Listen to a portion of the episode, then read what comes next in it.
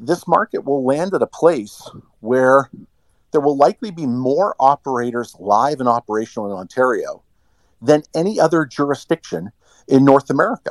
And that might ultimately, in the future, beget some level of consolidation in the marketplace, I do believe. You're listening to the Gaming News Canada show with Steve McAllister, recorded live on Twitter Spaces. Follow Gaming News CA on Twitter to join the live audience. Welcome back, everybody, and welcome to the Gaming News Canada show. I want to start off by just, saying, a couple of sad news stories this week. First of all, our condolences to everybody in Saskatchewan, and particularly James Smith Cree Nation, that was, whose lives were turned upside down by the awful tragedies there earlier this week. So our hearts go out to everyone, all the families and friends and people whose lives have been impacted by that awful spate of incidents out there. And then secondly, we know there still are royal watchers and lovers of the royal family in Canada. So we do give our condolences and thinking of the people with the death of Queen Elizabeth. I guess just in the last hour or so, the news coming out about Queen Elizabeth. So again, I think people certainly of my ilk have grown up watching royal weddings and watching functions from Queen Elizabeth. So a bit of a sad day as well. I do want to. We took a hiatus with the show in August, so really pleased to be back. And there's obviously lots to talk about. I couldn't think of a better week to relaunch the show and.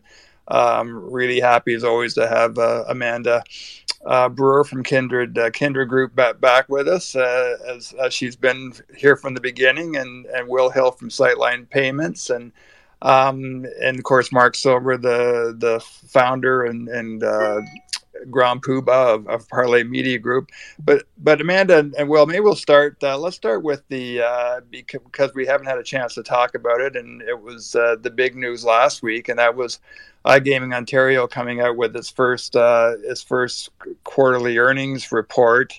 Amanda, I think you and I and Will and I have both had a chance to kind of talk offline about the report and. For anybody who I guess was on a deserted island or as I mentioned, the newsletter fishing Northern Ontario the last couple of weeks, just a few highlights from the report. And Amanda, Will, I'm sure are going to kind of point out, that the report really doesn't completely capture the landscape in Ontario between April and the end of June. But the iGo report, points out 4.1 billion wagers made in those first 3 months of Ontario's open market, $162 million in gaming revenue, 18 operators and 31 websites. And we know that, that number has increased over the summer. Amanda, I just want to start with you because, again, I thought you had a really great post on LinkedIn last week that's included in the newsletter today. But just, give some context to the report, kind of what, what to take away from it and what isn't included in the report. I was trying to be on holidays last week, and you see how well that worked out. We've been waiting for that report to come out for a long time, and it was becoming a bit of a, source of consternation. And I know, especially with this first report, although operators who attended the first iGo roundtable meeting in June had some early numbers, especially with this first one, the government wanted to make sure there was adequate consultation that had happened before it came out. So there were no big surprises. I think I've spoken about this report before on the Parleh, and I've cautioned that we had to take the numbers with a grain of salt only because it was not going to have a ton of operators included in it. And there's no OLG data included because OLG conducts and manages itself through this process. And as I pointed out, some of the biggest operators in the world, like DraftKings and Betway, are not included. And there's still a pretty healthy gray market that the AGCO is trying to clean up. And that is the other news that came out last week, which they've announced October 31st or Halloween as the end of the transition period. So there was always the expectation that they kind of had to get the first one out. They had to figure out how they wanted to present the information, what kind of context they wanted to provide. And then we were going to have to let a couple of quarters go by. And my personal feeling is the Q4 report or even the Q1 2023 report will be a much more accurate representation of where we're at with the market, because even till this day, like, we're still seeing operators coming in. We're seeing suppliers, you know, who are getting email notices from the AGCO warning them about providing, you know, product and services to unlicensed operators. So the enforcement now is starting to ramp up. So we need to give that a quarter or two to see how much they can kind of wipe out in terms of what will very soon be the black market in Ontario. Yeah, we know, Amanda, that, you know, Bet99, they were licensed last week by the AGCO and are now waiting for approval from iGo. And we found out yesterday through our friends at SN Bet and their Twitter account that Pinnacle is now has an AGCO license and is waiting iGo approval. Will, did you want to add anything to what Amanda had to say? I think she hit it right on the head, noting the absences from the marketplace. So when people saw the 162 million number, there were some media commentators, particularly on the U.S. side of the border, that used rather derogatory adjectives to describe that amount, lacking, I would think, and respectfully, the proper context that Amanda just laid out, that there's no OLG included in this number because they report separately. They are not under the purview of iGo, but rather under the AGCO, that there are certain gray market operators that were working gray during this period that have since swapped out their gray hat for a white one and will now contribute meaningfully to the people in the province of Ontario. That there are new operators that are still coming on board into the market, and that there's a bit of a learning curve here because of the lack, at least initially, of bonuses, credits, and inducements. There's been nothing akin to what we've seen in many other marketplaces where the market is flooded with free money. That instead here, operators, it's incumbent upon operators to take a little bit of time to get to know the local populace, understand their motivations and their interests, and then cater to those motivations and interests in a meaningful way that builds up a relationship between the operator and the customer individually that will contribute to future success. But, you know, that kind of understanding of the customer forged by data analytics takes some time. You're not going to get there in just 88 days. In one quarter. And I think I mentioned 88 specifically because this quarter also wasn't a true quarter, at least not in the sense of oftentimes quarters are 91 days. So there was a couple days short here because, of course, launch was back on April 4th. So all things being equal, I think the guys from Regulus Capital did an excellent job. They figured that the quote-unquote true revenue figure from Ontario for that first quarter was actually around 334 million, which I think is a much better number and far more representative of the true marketplace. And I actually think a pretty good number in light of the time of year. I mean, quite frankly, from a sportsbook perspective, there's not a lot that happens in April, May, and June. Even if you look at the NBA and the NHL playoffs, those are wars of attrition, where there, as the days go by, there are fewer games to bet on. And so it's not an especially hectic time in the sporting calendar, at least from a wagering perspective in April, May, and June. You're behind the Super Bowl. You're behind March Madness. This year, you're behind the Winter Olympics. And then from sort of an online casino perspective, I mean, really, after hibernating all winter in the Northeast, who wants to stay inside to place a few wagers when finally you're getting nice weather outside? You want to go out and enjoy spring weather for the first time in about 4, 5, 6 months. So all things being equal, and I know I've often been accused in the realm of the glass as being more than half full, I actually thought the numbers ended up being decidedly better and are, you know, sort of point in a meaningful direction that will be further revealed in later reports, as Amanda said, likely the report at year's end, or when I say year's end, I'm referring to calendar year end, and then the report at fiscal year end after March 31st. Yeah, and Will, just on that sports calendar, we're going to get into that a little bit later, and Aubrey Levy from The Score is going to join us at 2:30 to talk a little bit about the start of the fall sports season, and Amanda, that's something that we talked about earlier this week and have talked about with other operators the last 2 or 3 days, is that it's almost like the for Ontario and probably a lot of the North American sports community. I mean, the calendar, the sports calendar for sports betting is almost like a September calendar now, and yeah, we're going to have a lot better indication of what this market looks like.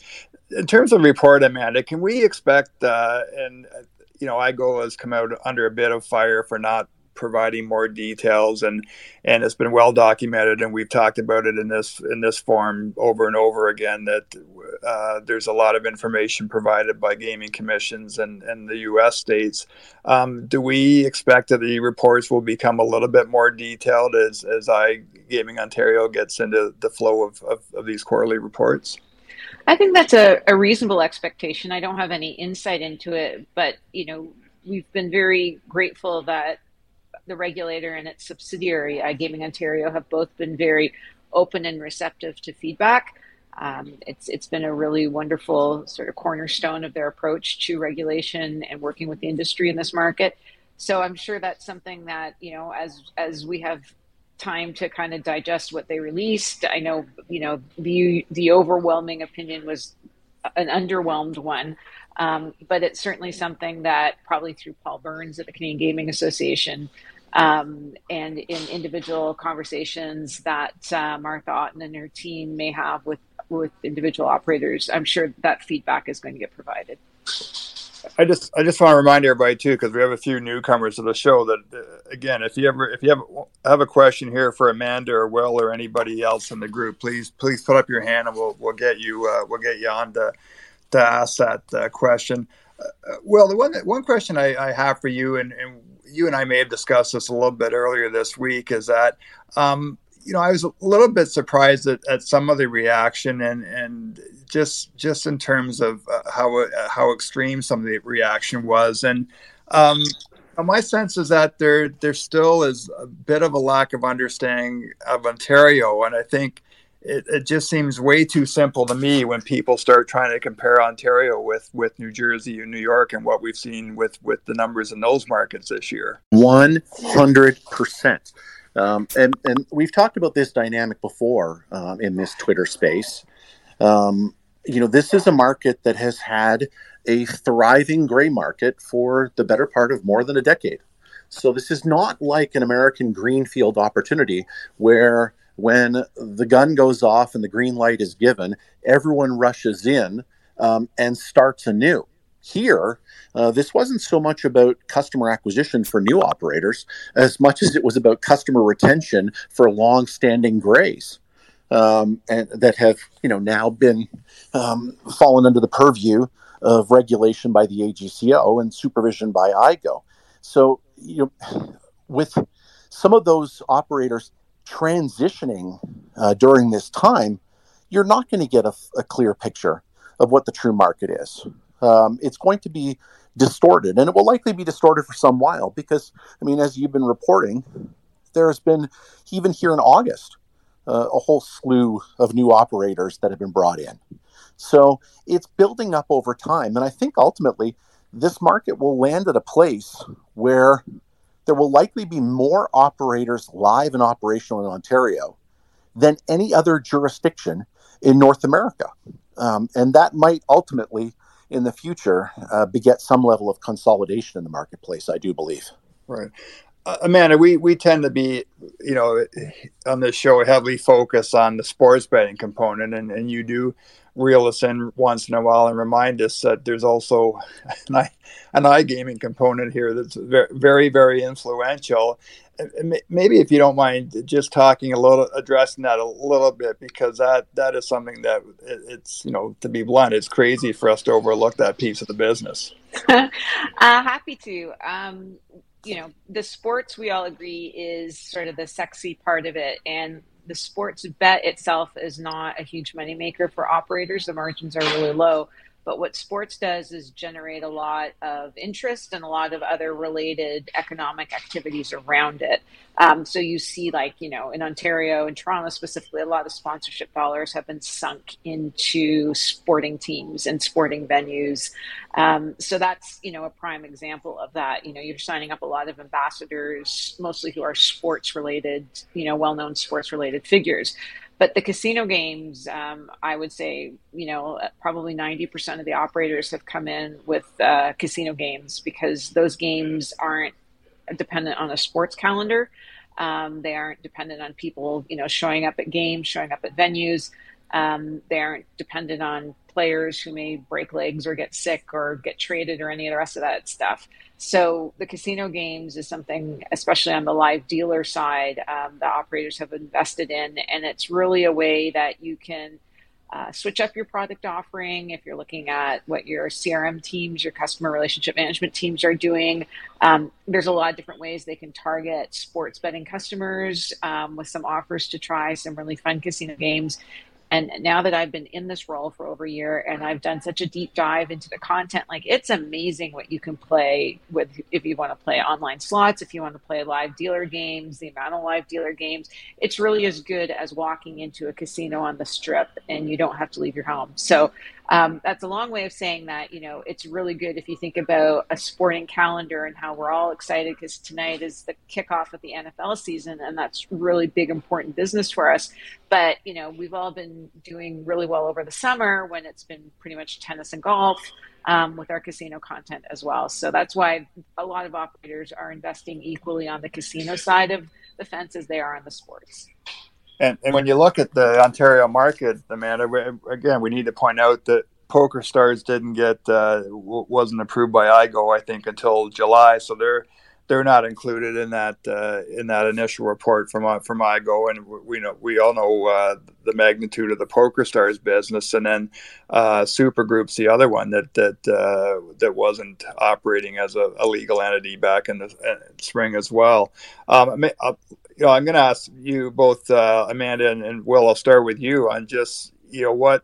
Have you had conversations with people around the industry since that report came out, and have you found yourself having to talk people off the precipice? Well, really, other than you, just internally within Kindred, because a lot of my team, well, actually, the vast majority of my team is in the U.S. And so they had just had some questions about the numbers, but they understand I've been, nattering at them about Ontario for almost a year now. So they're better versed on it, but it's easy, to just get misled. Like, we were talking, Steve, you see a tweet comparing Ontario's numbers to Connecticut, describing Ontario as abysmal. And that's partly what motivated me to put my LinkedIn post up, because there's not a single U.S. state that's comparable to Ontario. There's not a single U.S. state that went in, launched a market with a full suite of iGaming, including esports, sports, DFS, live dealer from the get-go. It didn't force operators to tether to land-based casinos, because we've got a bunch of states that have gone that route. And also, PS, cleaning up a really well-entrenched gray market that in its heyday maybe had close to 200 operators here. So show me a U.S. state that has all of those going on, and then I'll agree we can compare. But any comparison to any U.S. state in my book is just completely wrong. Yeah. Well, rather than listen to visceral media reaction, I tend to sit back and observe the marketplace. And this is a market that on day one, on April 4th, had 17 website brands that were available to consumers. By the end of that quarter, 88 days later, there were 31. Now there are more than 40, and the number continues to climb. So the most sophisticated people in this field, i.e. those people with skin in the game, those people that are actually investing in standing up regulated websites, are still moving into this marketplace. So what does that tell you? I mean, to me, that's probably the most revealing number of all, is that, those people that actually have a globally sophisticated view of online gaming and sports betting continue to apply for registration and look to stand up operations here at a time when still more U.S. states are looking at opening themselves. This province has become a priority. And so I continue to look forward to what the rest of this year holds. And I particularly look forward to future reports to start seeing some of those outside influences now come in. I mean, you mentioned a moment ago Supergroup and Betway, and what I sort of cast my mind back to is all the way through the NHL playoffs in April and May and into June, You saw the Betway logo on rink boards because of their official relationship with the NHL. Right. And of course, during that time, yes, they were operating in regulated fashion in certain U.S. jurisdictions, but they weren't doing so up here. So they were garnering massive exposure in terms of the number of eyeballs that are on NHL games and seeing that logo on rink boards. So, you know, with it, when a new NHL season faces off and certain national games mandate the use of their logo on rink boards, well, I think it'll be a far different story. Amanda, what would you say to people who, you know, again, I think they're basing this on the initial report, which isn't probably the right path to go on. But what's your response to people who say that there aren't going to be the number of bettors and the forecast of how many sports bettors would be in Ontario have been greatly exaggerated? I would have absolutely no answer to that. I have no crystal ball. I have no idea how anyone would have been able to have forecasted the number of bettors, because we were a gray market until April 4th. And people were relying on, I don't know what kind of data to reach those conclusions. I think a valid argument for Ontario will be how many more operators can come in before you just can't slice that pie up anymore. So I think, you know, we've spoken about it, Steve, what will be interesting as we round into 2023 and 2024, because the licenses with the AGCO are either 1 year or 2 year, and operators had to choose when they were coming in, whether they're going to renew after a year or they'll renew after 2 years. So it'll be interesting to see which operators either choose not to renew their licenses or, you know, further merging and acquisition that happens in Ontario, because I think at some point it will just reach a natural point of saturation here. I mentioned earlier, we are going to have Aubrey Levy's going to join us from The Score at the bottom of the hour, but I did want, sorry, Will, did you have something else to add to that? Yeah, no, with regards to that particular topic, I think the most important number to keep in mind here is 14.4 million. I mean, that's the population of the province of Ontario, which makes Ontario the largest jurisdiction anywhere in North America to legalize both sports betting and online casino, more than any other U.S. state. I mean, of course, people would say New York has 20 million people. They're quite correct. But to date, they've only allowed for online sports betting, not online casino. So, you know, in terms of how many sports bettors are there in Ontario, well, I don't know that number, but I do know there are 8 major professional sports teams housed in this particular market between, you know, soccer, baseball, basketball, hockey, etc., and football, pardon me. I do know that there are 2 very healthy and well-running national sports media content providers that are established here in Toronto for very good and very strategic reasons. So I have seen, particularly from my days with the Toronto Blue Jays, you know, attendance figures of Toronto sports teams relative to their competitors in the U.S., and it's always very healthy. This is a great sports market. And a great online casino market, because when you start with that large population base, only having a percentage of it involved actively in some of these games, I'd rather start with 14 million people than, say, a U.S. state that only has like 1.2 million. Yeah, and listen, before we get Aubrey in here, I want to ask the two of you one more question. Like, it's seems to me it's pretty easy to for iGO and for the AGCO to be whipping boys here, and I just bring it up because I had I just got back from lunch with a friend of mine who works in the cannabis industry, and we were talking about AGCO a little bit, and you know, the commission juggles an awful lot of balls, and just talking to people again across the industry, my sense is that the AGCO has done a pretty good job with their business, getting operators up and running, doing the due diligence, especially at a time when we all are coming out of a pandemic that's been really tough over 2+ years. And so, you know, I'm not sitting here wearing my AGCO hoodie, but I do think it's important, Amanda and Will, to point out that, to Will's point, we do have a number of operators in the market, and AGCO has, I believe, for the most part, delivered pretty well in these early months. I agree. I think if you speak with individual operators, the feedback will be overwhelmingly positive for the AGCO's approach. The fact that they have taken a risk-based or outcomes-based approach to regulation, which means they're not sitting there, you know, outlining steps A to Z for how you have to achieve compliance. They're telling you what outcome you need to achieve, and they're leaving it up to operators to figure out how to achieve that. So that's a really refreshing and modern approach, which is one of the hallmarks of the AGCO's, you know, of Tom Mungham's approach to regulation and his overseeing of the regulator.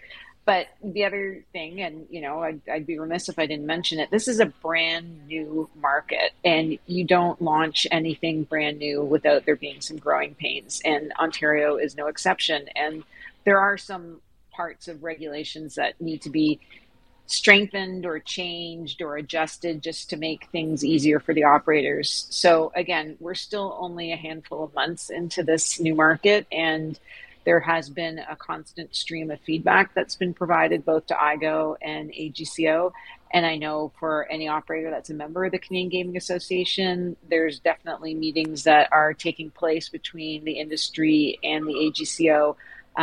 And that will continue to happen. And to me, that's a hallmark of a really healthy industry, a really healthy regulator, when they're open and willing to receive that feedback. So, yeah, I mean, nothing launched perfectly, and no one expected it to. But the fact that the AGCO is willing to engage in dialogue and are going to address concerns, I mean, that's the best case scenario. Yeah. Hey, Will, last word to you on this section. Yeah, I don't want to speak too long, so I know we've got Mr. Levy coming up, so I want to let the audience listen to him and his insights. But very quickly, I'll say this much.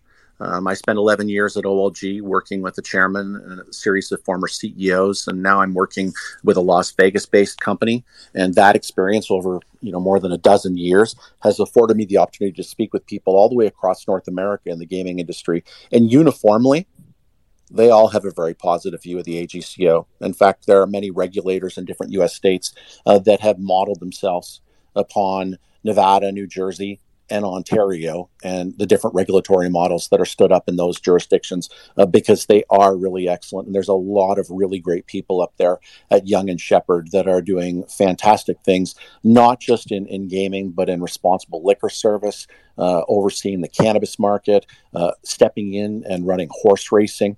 It's a really good bunch up there, and that quality, dedication, and commitment has all been reflected in these first few months up here in the market. Right. Thanks. Well said. But let's turn over to something a little bit not quite so serious. And you know, the fun part this week for me is to watch, and we knew this was coming, is kind of the, you know, the avalanche of advertising and marketing campaigns around the start of the end of summer, the start of fall, the start of the NFL season tonight. You know, as we pointed in the newsletter, BetMGM launched it, the It's On campaign yesterday, and PointsBet is doing some content stuff around former NFL quarterback Ryan Leaf, and FanDuel TV launched in the U.S. this week, and you know, to no one's surprise, that the Score is in on the action as well, and we welcome Aubrey Levy, the Senior Vice President of Marketing Content for the company, and Aubrey, again, I was a big fan in the beginning of your ad campaign, and you know, love the fact that you added I didn't even know what Michael Ross's real name was until Dan Sabrine, your communications guru, filled me in yesterday. But adding, you know, having John Lovitz and Patrick J. Adams and Russell Peters join your ad campaign is, again, I think it just brings a little bit of fun and you know, the bet mode that you guys are promoting, just having fun with the product. Yeah, thanks, Steve. I mean, it good to be on talking with you.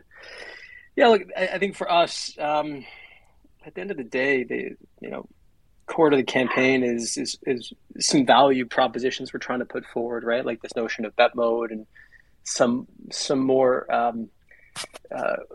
direct messaging around features and value props like our 10x more markets, and leaning into casino, leaning into our Jays partnership and integration media and betting. But at the end of the day, you know, sports betting is it's a fan engagement tied to consuming sports, which are a fun entertainment pastime. And to your point, there's a glut of marketing content that is rolling out now, anticipated rolling out. So for us to talk and put forward a message, yeah, it felt like it had to feel fun and authentic. And it's a fun exercise when we went back to the drawing board this summer, like, okay, well, V1 of our campaign went really well. What does V2 look like? We knew we wanted to stay with the bet mode theme. And then you start ideating on like what interesting, quirky, maybe slightly obscure talent you could leverage to help convey the message. It becomes a pretty fun and somewhat entertaining exercise just to come up with the names of who we could work with. And so when we landed on Lovitz and Patrick Adams and Russell Peters, I was pretty happy with the talent roster we were able to put together. Yeah, no, for sure, Aubrey. And obviously, you know, as Amanda mentioned earlier, I mean, the start of the NFL season is huge for this industry. And again, I think we all agree that this is going to be give us a much clearer indication of what the Ontario market's looking like. Maybe you can just talk to us a little bit about the Score's tailgate tour, and then also bringing on board former ESPN commentator and insider Jordan Schultz, which you announced yesterday. Yeah, and I'm happy to talk about both. So the 10X tailgate tour, 6-city tailgate tour we're running throughout Ontario. Now kicking off for the beginning of football season. As you know, Steve, you know, activation and showing up experientially and fun and some unexpected ways has been a play that we've been running since Market Open with what we've done Canadian Open and CP Women's Open. So we knew we wanted to have an offline kind of experiential component to the campaign this fall. That 10X message for us is a really big one. I mean, that was the last pillar of our owned and operated tech stack for us to bring in-house was our risk and trading engine, which we successfully migrated onto this summer. So that opens up just such a breadth and depth of new betting options for us, which was slightly hampering us before. So it's a message we're obviously eager to lean into pretty aggressively. So when we came up with this idea of, you know, how do you take a tailgate and 10X it, right? Just have some fun with the games, the prizing, even the actual physical trailer truck we're going to be driving around. It felt like a pretty cool way to get out. And also to get outside still focus on the GTA, but get outside to some other communities that we haven't gotten on the ground in yet to build some fan base and reward our loyal bettors. So yeah, that's going to be really cool. Rolling out now, this week, next week. 6 cities, boom, boom, boom. Our activation team's going to have a hectic schedule ahead of them, but it should be a fun way to bring another experiential component to our marketing campaigns. Yeah, and when I look at the cities too, I mean, obviously, you know, London, Toronto, Windsor, Kingston, Oshawa, Hamilton, you have Ontario cities with both colleges and universities. So I'm sure you're looking to tap into the student population in those communities this fall. Yeah, look, I mean, I think for us, we're looking where there's kind of population density that we can go and make an impact in while still spreading our wings pretty widely. I mean, we're not targeting the colleges specifically. We're being really, really conscientious of making sure that we're marketing specifically 19+. But it certainly helps that there's 19+ populations in those cities, right, for kids who are of that age attending those schools that help add for the potential impact when we're looking at what cities we can hit the hardest.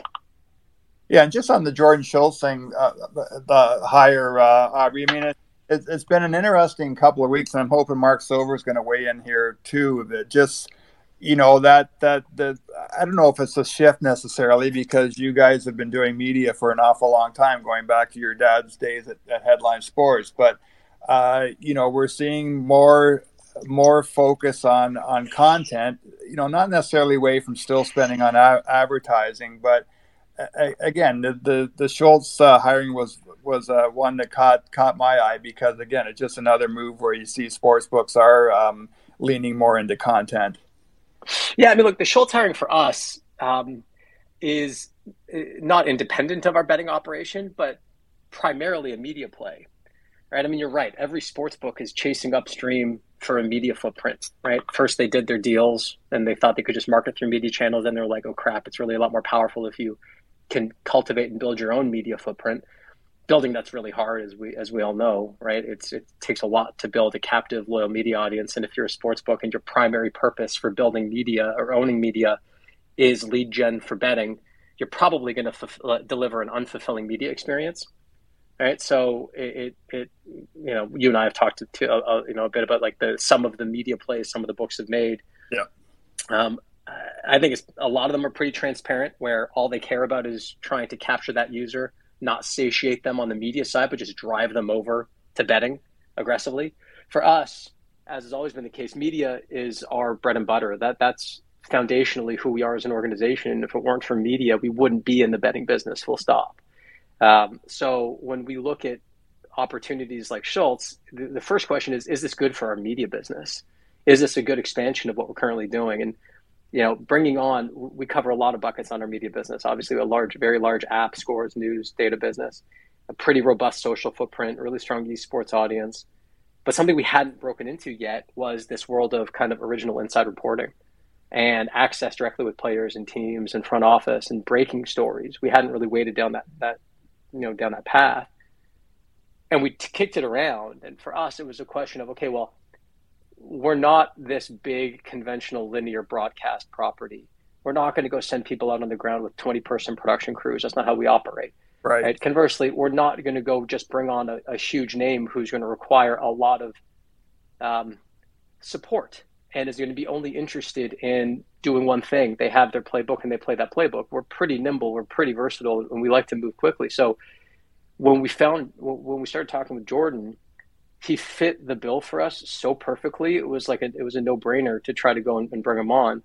The guy has proven he can break stories. He's got relationships. He's got access. He was doing it at ESPN, then he was doing it on his own since he left ESPN. He's a grinder. I mean, this guy hustles his ass off, which fits beautifully within our system. And he's multimedia savvy. Like he can write. He can produce his own social content. He can go on camera with the best of them. So he fits into our content operation like a glove. So I'm really fired up that we got him on board, and he can help spearhead this new direction for our organization to layer into our existing media coverage. Because if you can take the inside access and reporting capabilities, content capabilities he has, layered on top of the reach we can provide for the score, it's going to be awesome. And then when you think about what are the logical touch points where we can authentically integrate betting, the guy can also talk betting. He's had betting shows in the past. He knows his stuff. So it makes it a less forced play where we figure, okay, well, what are the touch points that integrate betting into his reporting, into his coverage? So, and the last piece was we sat down, we talked, and he's got this hunger to dominate and this hunger to be nimble and figure out like what format works. No preconceived notion, just leaning in and figuring how you can be an insider in a different way. So, yeah, it's pretty cool. I'm really excited. But, yeah, by no means is he intended to be a exclusively or even predominantly a sports betting content lead generation play. He's a let's continue to build a thriving media business and then figure out the right touch points for betting conversion. Yeah, Mark, I'm sure you have at least one or two thoughts and maybe a question for Aubrey. The strategy that you've described is something that we've learned, the parlay through our various lines of business. And, recently, Bob McCowan did a podcast, celebrating, the original launch of the Fan, and they had the original producer on, and they talked about the lack of development of personalities that have been able to garner a following since kind of the original crew. Well, there's the crew that you guys initially developed at The Score, plus there's the crew that came before that, but there really hasn't been, from a Canadian point of view, a lot of new voices that have emerged over the last number of years. So looking at the strategy that you've laid out, it makes a lot of sense, because as we know, as a brand, it's very hard to have that attribution unless you're, one of the originals, like we see from some of the Canadian incumbents. More so, it's the audience wants to connect with an individual. So it totally makes sense what we're seeing play out, and we applaud you for going that route.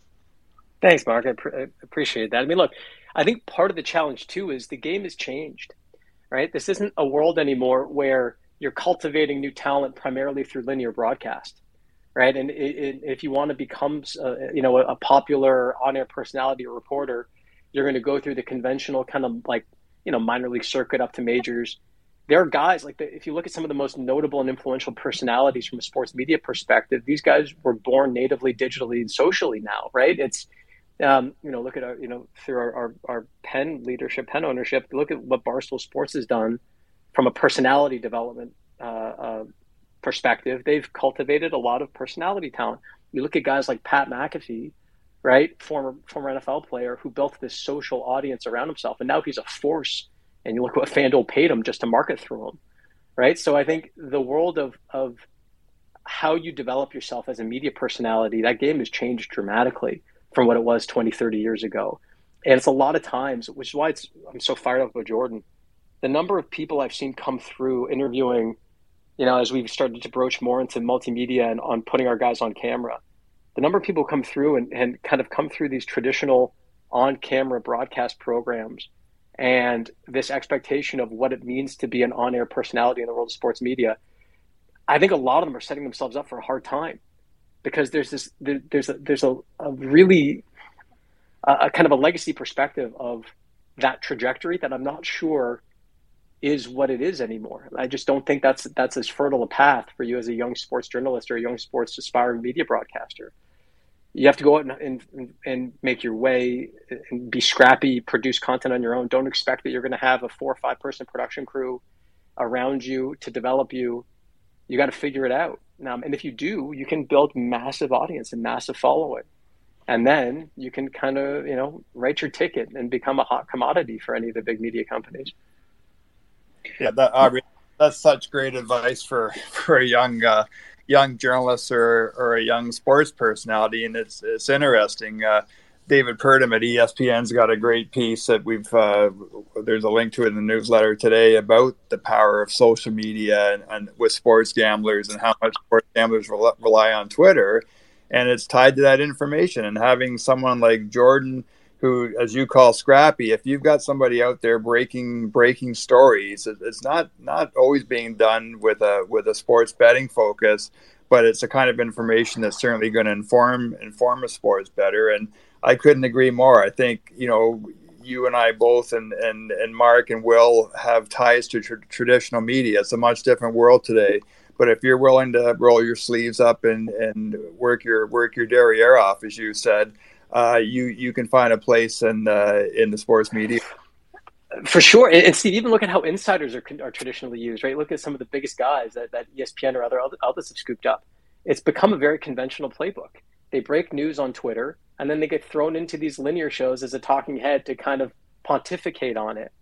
There's so many more channels available that like so many more creative ways to expand, elaborate, go deeper on this reporting and these stories that like it's almost become rote even on the world of insiding, which isn't, potentially as old or conventional as just traditional linear broadcasting or traditional linear sports journalism. So we're going to look to shake it up and like we always have, figure out what the right channel, the right content format is for the right content piece. But that's where I say like it's open field. You get someone scrappy and hungry who's willing to get into the mud with you and figure it out. And I think you're going to hopefully see some exciting stuff from us. Yeah, well, I want to give you a chance to speak here. And I don't know, Aubrey, we probably don't have you for a whole lot much longer. But, Will, just for your background in media, I really would love to hear your thoughts on this topic. Well, forgive me. I actually did have a question, but I didn't want to go in the media direction. I wanted to salute Aubrey and his family for what they've done. It's one thing to stand up a sports media app and a content provider, but the degree of difficulty in taking your technology in-house and creating your own in-house proprietary technology that's a staggering achievement. For those people that are listening and keenly interested in this industry, creating the technology on a wagering engine is actually a lot harder than putting your brand out front as a wagering operator. So I salute you for that. And I'd actually like to learn a little bit more about sort of the experience of taking on the task of building out your own tech platform and how that's gone, particularly as you try to integrate Barstool into U.S. operations. Thanks, Will. It's very kind of you. I mean, it's funny. I mean, a lot of people assume all sportsbook technology is Why would you need to build your own? There's plenty of vendors out there, just go license it, slap your brand on it, call it a day, right? But I think a lesson we learned, even for just the technology stack that we use to power a media app, is owned and operated makes a big difference.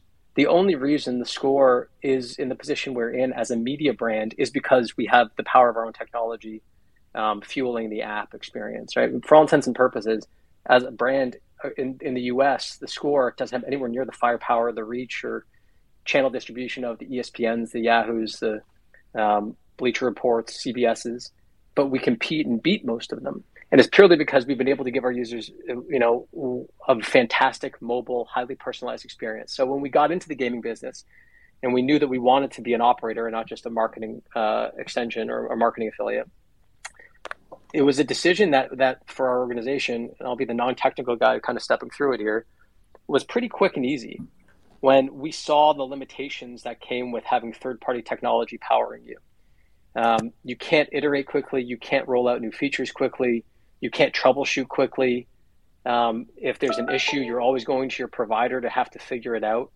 So we knew that to get live, we would have to partner, because building an entire soup to nuts technology stack takes a lot of time. And I give immense credit to our team who did it in what I would put up to be as quick as a time as anybody could possibly build their own soup to nuts technology stack. So 3 years from kind of a standstill. And then piece by piece, as we were operating with our third-party technology partner, we started bringing modules in-house. And we brought in our player account management system and our promotion engine and our payment system, and then finally with our risk and trading engine. So, yeah, you have to have incredibly strong engineering and product talent, and you have to be incredibly focused and committed to a long-term product strategy, and just, It was particularly challenging, too, in the early days of sportsbook, where nobody seemed to value product differentiation. Everyone was just valuing kind of big, large, aggressive market share that everybody knew was artificial, right? Everybody knew that people were just buying their way to market share. Nobody cared. Nobody cared about profitability. Nobody cared about stickiness. Nobody cared about kind of the promiscuity of the sports bettor bouncing around to whoever gave them the biggest offer. Product was not a long-term consideration. It wasn't a consideration. But I give a ton of credit to our guys, like an organization. We knew that to win in the long term, we would have to own our own technology. So we built it out, and ultimately we found the partner in Penn who saw the value in that. And that was a large part of the reason why they brought us on board. And now we're going through the process of bringing Barstool onto our technology stack. And it's a lot of work, and it's a lot of nuance, and it's a lot of technical stuff to wade through. But when we get there, it's going to be an incredibly powerful system that we've got, that we're currently fully operational with in Canada, right? So we have the trial by fire already under our belts that we're going to be able to leverage all across North America. Right. I want to get Amanda back in here. Amanda, I don't know if you want to piggyback off Aubrey's comments on the product side, but I do want to ask the group too. Some of the angst over the amount of advertising and the type of advertising back in the spring was pretty well documented, and we're all watching to see what happens now. And we've seen the campaigns that have been rolled out so far this week. Do you, Amanda, anticipate kind of any shift in these campaigns? Do you think there might be a pullback on spending, or do you think there'll be any change in some of the creative that we might see?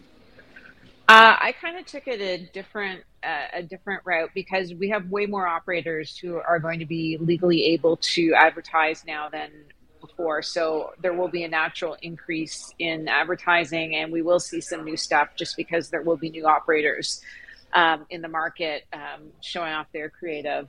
But I think one of two things will either happen. Either we're going to start to get more, emails, letters to the editor per se, complaining about it. Or the customer base is going to start getting a bit desensitized to it, because it will be more prevalent, on streetcar buses going by as I'm waiting in the subway, on the screens down in the subway. Like, it's everywhere right now. So I'm hoping it doesn't elicit cries of outrage from the general population. But it's certainly going to be increasing in volume, because everyone will want to have their little slice of it right now. Especially, again, we're kicking off the most important season of the year for sportsbook operators. So, Yeah. Aubrey, do you want to weigh in on that? Yeah, I'm not anticipating a slowdown. This is prime time for sportsbook operators. I expect you're going to see them collectively go aggressively into the fall. I think for me, the question is, we're never going to be the biggest, loudest, largest spender. That's not our playbook, right? There's other guys in market who outspend us dramatically. What we found is a couple things. One, paid is I'll speak from our perspective because I have views on some of the other operators' advertising strategies, but I'll leave them to justify their own advertising strategies. For us, paid is a component of an overall marketing mix. It is not the end all be all of a marketing mix. And that's why for us, paid, like we ran our campaign in the spring, we cycled off it once we got through launch. For us, it's about our owned and operated assets. It's about our partnerships. It's about our experiential. It's about a comprehensive, actually largely led by our owned and operated marketing message and marketing campaign. And hopefully one that comes off, because we've taken great pains to do it, in a way that feels authentic and entertaining and not punching you in the face. While still delivering the message we need to deliver. I think if you can come up with creative that hopefully can break through, hopefully feels authentic to the better, our hope is that our thesis is you don't have to spend as aggressively and be as perpetually in the face of your customer. You can be more nuanced and more sophisticated with how and where you look to get in front of them and pick your spots as to when you're going to go louder. But I don't think that everybody in market is going to care or want to take that approach. I think there's clearly a playbook in the U.S., even though marketing budgets have come down since the craziness of last year. I still think you're going to see guys going heavy and just trying to push. And yeah, I hope it doesn't desensitize and piss off customers. It very well could. I'm seeing, in the Ontario market, I've seen at least some more modulated concern from everybody, from the broadcasters and certainly the regulators, about being more conscientious of the end consumer and how you're going to fight. Doesn't sometimes feel like this in Ontario, but how many ad breaks are you going to give to sports books versus the U.S., right? It is, at least here, more conversation around nuanced flighting and nuanced media allocations. End of the day, it's still going to feel pretty heavy to the consumer, I expect. Right. Hey, Mark Silver, I'd like to get you in the conversation too, just because you come at it from a different perspective. Yeah, we're excited by what we see in front of us. We certainly heard about the shift in budgets going more to kind of your owned and operated content and your voice, exactly what we're hearing today out of Aubrey. I am curious to see what we see on television tonight here on TSN and or CTV for the NFL, what we see over the weekend, what we see when hockey and basketball returns in a couple of months. As the reports come out about the handle or from the publicly traded companies that are out there that are reporting how their operators are doing here in Ontario. The information is not rosy, but it's a limited window of time. So, in 6 to 9 months from now, hopefully we have some better data that can connect us back to the amount of spend and the amount of ad load that we see, on both digital media and traditional media. But I don't think these companies are here for, a season or two, and or most of them anyway. And so I don't see a pullback happening soon. And I'm hoping that, all of us on the call are the benefactor of all that investment. Hey, we're almost at the top of the clock here. I want to get Tony Luccisano in for a little U.S. Open talk to end it, but I just want to quickly, Amanda, I'll start with you and then Aubrey. But again, just how excited are you as someone, not only someone working in the industry, but as a sports fan about, a fall sports calendar? And we've talked about the NFL, but we're going to have Major League Baseball playoffs. We've got a President's Cup golf competition later this month with a lot of Canadian content now.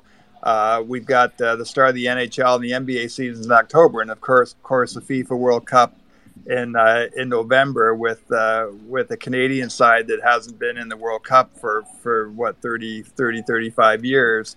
So just how excited about you for the fall season from both a sports fan and from an industry perspective? I think I'm excited because this will be our first full calendar year of sports because COVID has interfered with the last two. So as a sports fan, as someone who lives in Toronto, which I think is one of the greatest sports markets in the world, I could not be more excited. And I'm looking forward to embracing all of it. And the last thing I will say is go Bills. Aubrey? I'm going to piggyback off of that, but I'm going to say go Blue Jays. And let's get a real deep playoff run out of those guys. That would be lovely. It's like this perfect storm of sports, right? And it's the first season of sports betting in Ontario. There's a ton of momentum going into it. To your point, Steve, there's like almost every major sporting event firing over the next 4 months. It's a nonstop bonanza. It's incredibly exciting.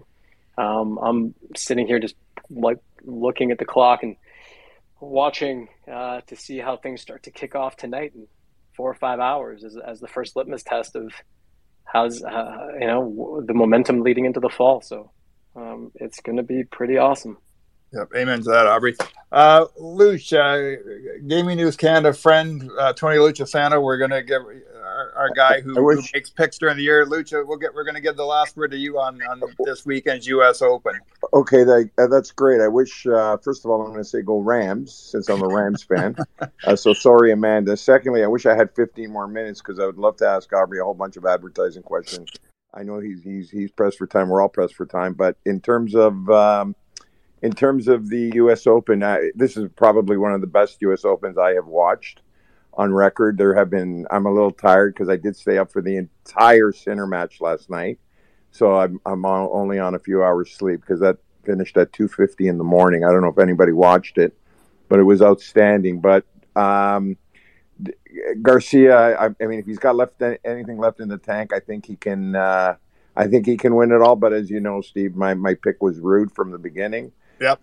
And I hope that he continues his way on the women's side. I mean, Garcia's been, she was 117th in the world at the beginning of the summer. And now she's she was the 19th seed. So she's moved up and she's hitting against, all four women that are left probably hit the ball at Mach 17. It's incredible how the women's game has improved so much over the last couple of decades. I mean, Serena obviously started that, but if I'm going to pick one, I'm going to go try with Sabalenka because she dropped a bit over the last year, but to me, she still hits the ball harder than anybody else on the women's circuit. So I'm going to go with Sabalenka on the women's side. I'm going to go with Ruud on the men's side still. Great. That's great, Luis. It's a great way to end it. Listen, Amanda Brewer, thank you so much from Kindred Group. Aubrey Levy from The Score. Aubrey, appreciate you jumping on and joining us. Will Hill, is always great to have our friend from Sightline Payments join us. Mark Silver, thank you for chiming in from the Parleh Media Group. Appreciate everybody joining us this week. Please pass a message to your friends to join us here every Tuesday afternoon at 2 o'clock, Gaming News Canada. And if you aren't a subscriber already, please, this week's edition of the Thursday newsletter was our most ambitious yet. So we try to cover an awful lot of news in the Gaming News Canada newsletter. So please find us on Substack. Everybody enjoy Bills Rams tonight. Enjoy the U.S. Open finals this weekend. And please be safe, and we'll see everybody in 7 days' time on the Gaming News Canada show. Thanks, everybody. Thank you for listening to the Gaming News Canada show, a Parleh Media Group production. Sign up for our weekly newsletter at gamingnewscanada.ca. Follow Gaming News CA on Twitter to join the live audience, and DM us if you're interested in sponsorship or being a featured guest.